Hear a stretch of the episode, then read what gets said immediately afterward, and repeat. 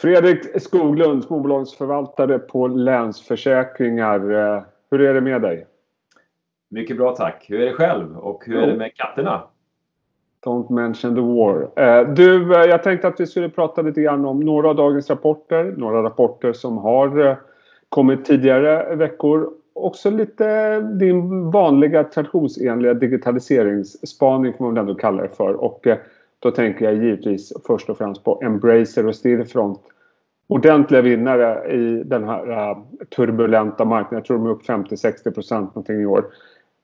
Om vi börjar med Stillfront. De slår till med ett rejält förvärv av Candy Writer. Varför är det så bra för Stillfront?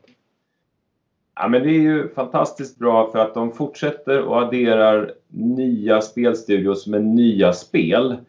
Och jag har ju sagt det tidigare, jag tror ju att det här bolaget är det som kommer växa vinsten allra mest av alla bolag nästan på Stockholmsbörsen.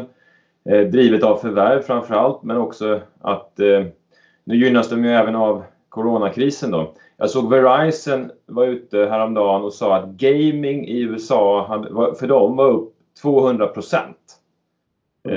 Så att det lär ju fortsätta det här ett tag till.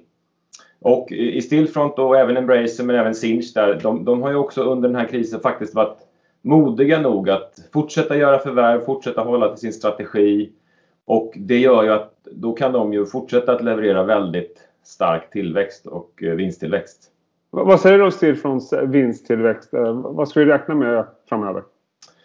Ja, men det kommer ju vara en väldigt hög. Jag tror vinsttillväxten här i Q1 kanske är någonstans 50%, men då är det ju bara det är ju KickSize som har kommit in och Storm8 lite grann. Sen i nästa kvartal så kommer ju även då Candy Writer in lite grann.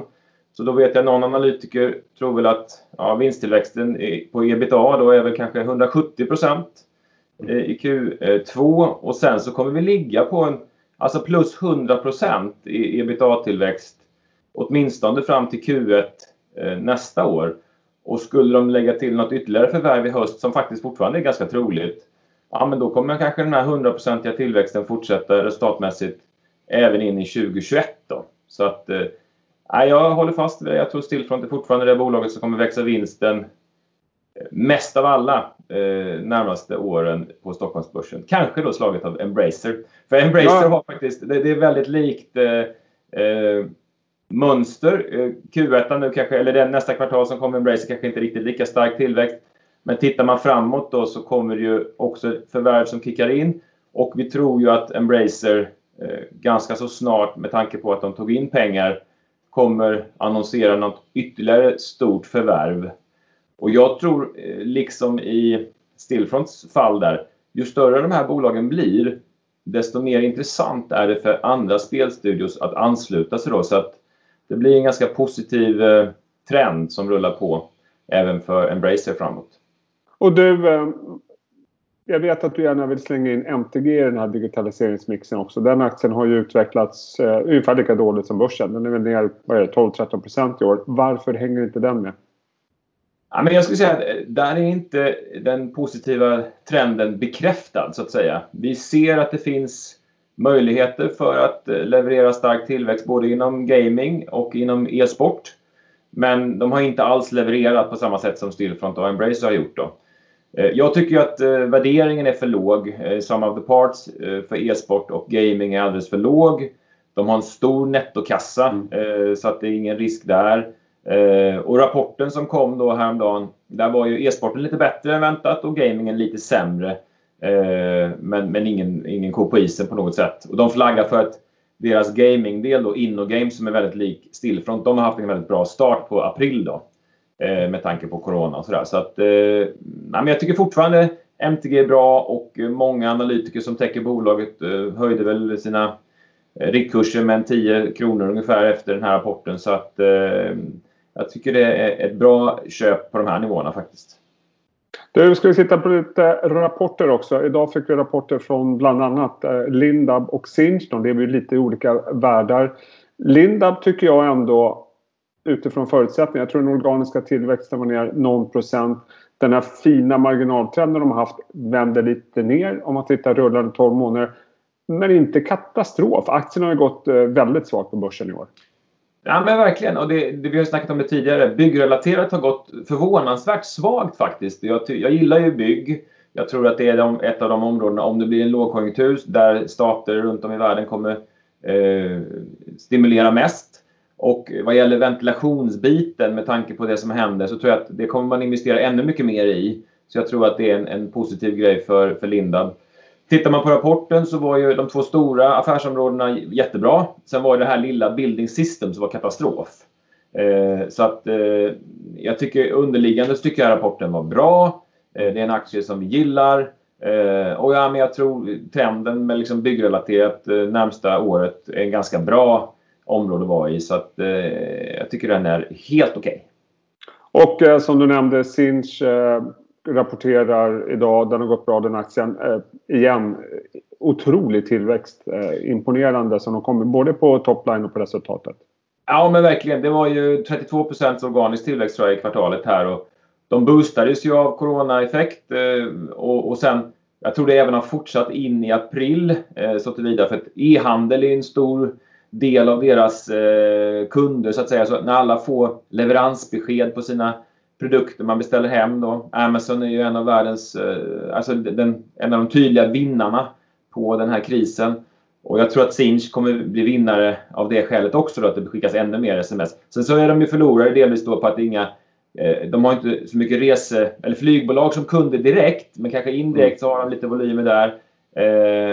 Så att det kanske liksom vänder åt andra hållet då. Men på stora hela så fortsätter ju Sinch leverera väldigt fin organisk tillväxt. Och även där då, som jag sa tidigare, så har de ju tagit in pengar och genomför förvärv. Så de kommer ju växa starkt igenom den här krisen fortsatt.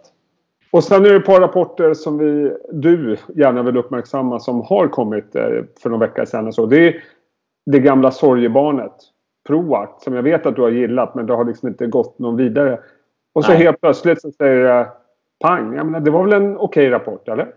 Ja men absolut, det var betydligt bättre än befarat, och när man lyssnar in och läser rapporten så inser man ju också att det är full fart in i Q2, typ 100% beläggning, och Proact levererar ju IT-infrastruktur för att kunna arbeta på distans i cloud och hela IT-infrastrukturen att den ska hänga ihop, och uppenbart är det ju så att de befintliga kunderna, de har ju underdimensionerat sina system för det här, så att alla behöver ju hjälp för att bygga ut nu.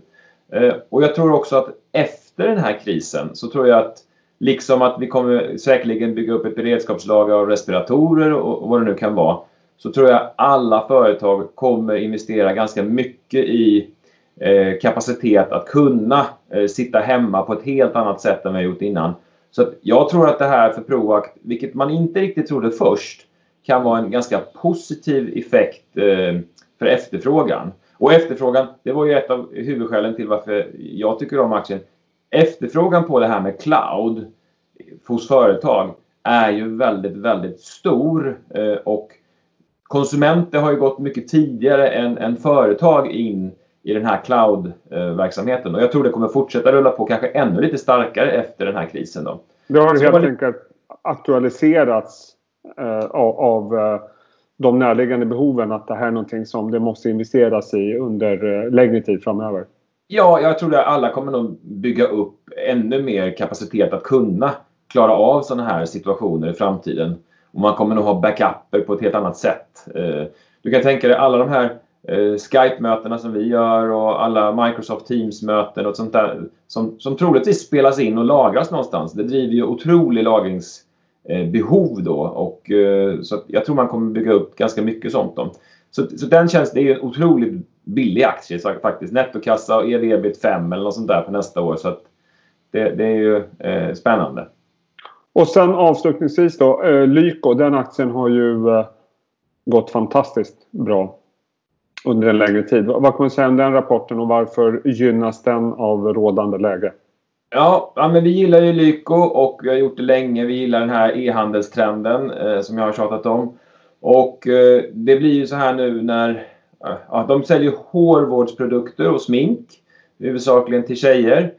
Och när butiker är stängda och man fortfarande vill ha sitt smink, eller hårvårdsprodukter. Ja, man går då till Lyko istället. Så att de, jag tror att när de går in i Q2 så ligger säkerligen tillväxttakten på 50% plus year over year. I samband med rapporten så diskuterade vi på ett call deras nya automatiseringsutrustning som de har installerat nyligen då. Väldigt lyckosam timing blev det då.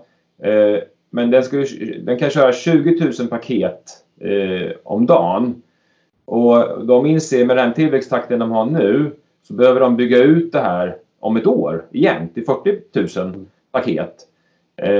Investeringen kostar ungefär 85 miljoner som skulle betala sig tillbaka i ökad rörelseresultat då på 3 år. Så ungefär 30 miljoner per år.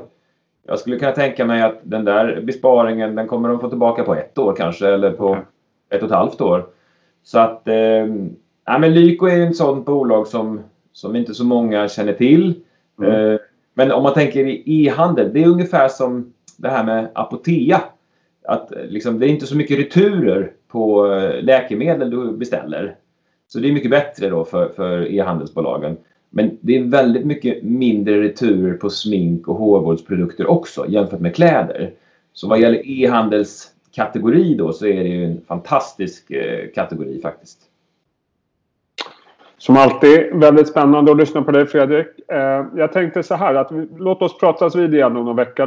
Då ska jag ge dig 2 utmaningar. Du ska 1. Ta fram en aktie som vi aldrig har pratat om förut. Inget till om de vi pratar om nu. Men, och du ska ta fram en aktie som du inte gillar. Vad tror du om det? Klarar du det? Jag ska nog fixa. Ja. Har lite efterforskning att göra där från hemarbetet. Tusen tack för att du tog dig tid och ha en fin dag. Sköt om dig. Detsamma.